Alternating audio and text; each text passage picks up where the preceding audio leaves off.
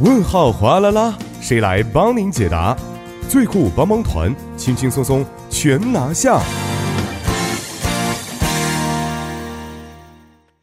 生活小贴士尽在帮您解答。首先欢迎我们的节目作家李金轩，金轩你好，大家好，主持人好，你好。那么首先来听一下今天我们要解答的问题啊。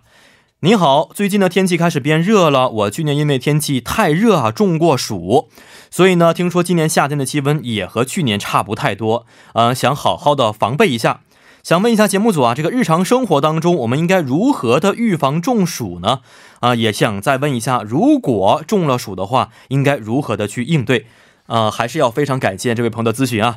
确实，我记得去年夏天，听说是韩国近几年来气温最高的一次啊，因此呢，有很多中暑的病例。那么今天我们的帮您解答当中呢，也为大家简单解释一下这个中暑相关的一些内容。好的，首先就像您所说，自从二零一一年开始实施监控系统以来，去年是气温最高的一年，而今年的气温也会与这些年类似，酷热天也。是预计发生十点五天以上的，因此是需要大家注意。而至于这个中暑，是在夏天高温或这个高湿的环境下，由于体温调节中枢功能障碍等而引起的一种急性疾病。如果您是属于婴幼儿、老年人、孕妇以及高温环境下工作的工人，则更需要引起重视。嗯，那如果不幸中暑的话啊，会出现什么样的一些症状呢？嗯，我引用一下气象厅的相关报告。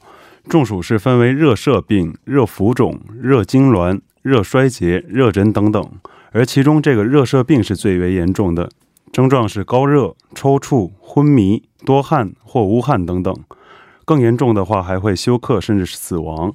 而这个热衰竭的症状是大汗、极度口渴、乏力、头痛。恶心、呕吐、体温高等等，而热痉挛是一种肌肉痉挛的现象。哎，这么看的话，我以前也得过这个热衰竭的一些症状。哦，是哦，比如说大汗呐、头痛啊、恶心、呕吐。啊，夏天如果不小心的话，确实容易呃引起这些不适症状啊。是的，而且听起来都是非常可怕的。那么，如果是自己或者周围的一些朋友他们中暑的话，我们应该如何的去帮助他们呢？嗯，首先，如果周围有人因热射病昏厥的话，应该立即拨打急救电话，并且确认患者的气道是否这个有没有被一些东西堵住，然后在通风换气的阴凉地用凉水冷却。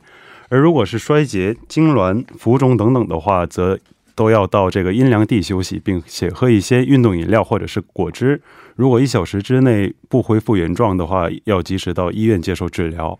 嗯，呃，那么日常生活当中啊，我们应该如何的能够预防中暑呢？嗯，首先要经常喝水，要按规律饮用水、运动饮料和果汁等等。然后洗澡的时候最好要用凉水洗澡。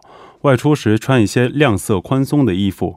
如果太阳暴晒的话，要戴帽子或阳伞等等。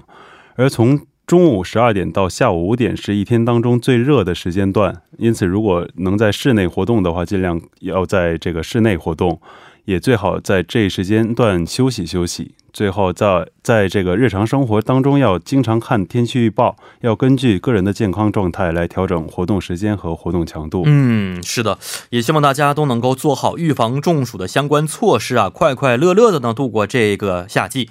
呃，我们同时也欢迎各位听众朋友可以在我们的节目官方网站或者是 S S 上去咨询生活中遇到的大小问题。那么接下来为您带来的是今日首尔板块。